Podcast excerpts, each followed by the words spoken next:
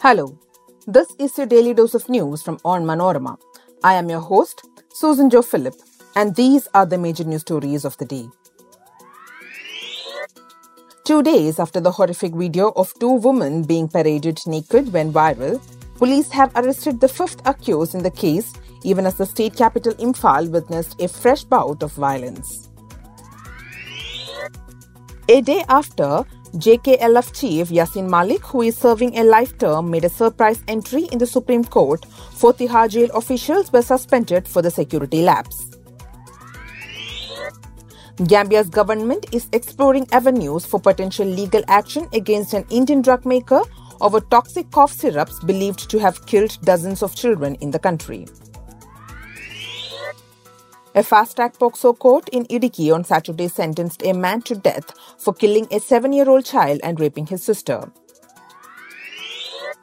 And Twitter has announced to restrict direct messages for unverified accounts to reduce spam on the platform. Let's get into the details.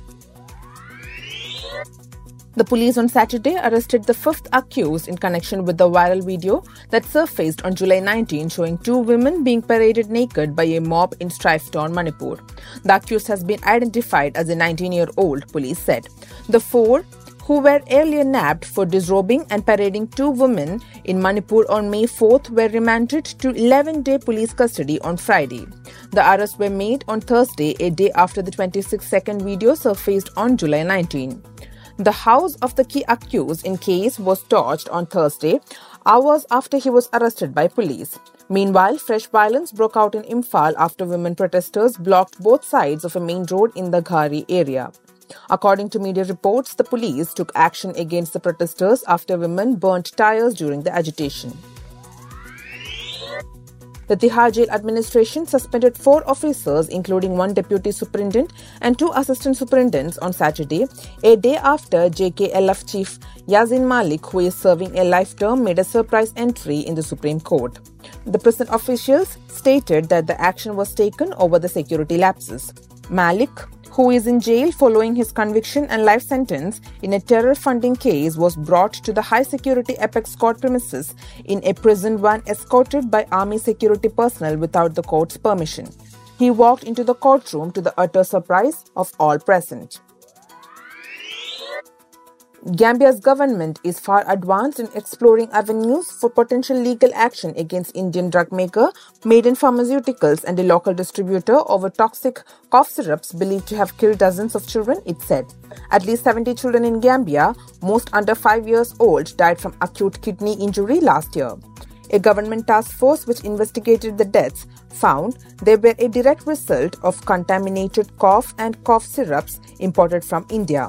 Gambia has fired the executive director and deputy director of its medicines control agency and referred the matter to police after the task force found that the medicines in question were not registered with the MCA, which is required by law, the government said in a statement.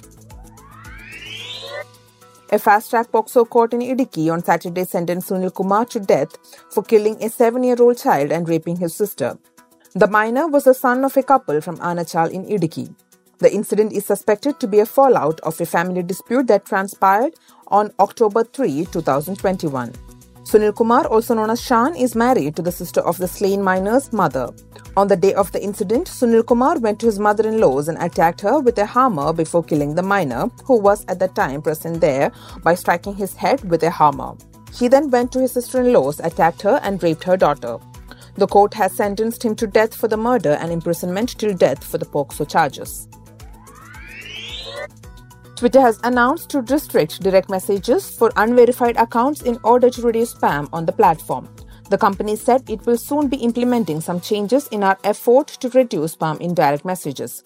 Unverified accounts will have daily limit on the number of DMs they can send, the company said. To send unlimited DMs, a Twitter user will now need to pay for a Twitter Blue subscription. Twitter, however, did not specify what the daily DM limit might be. The changes would be implemented beginning Friday. And that brings us to the end of this episode. Thanks for listening to Daily News Dose, hosted by me, Susan Joe Philip. Daily News Dose podcast is produced by Vishnu Muralidharan with technical production by Idea Brew Studios. Follow onmanorama.com for detailed updates on the latest news and be sure to come back tomorrow.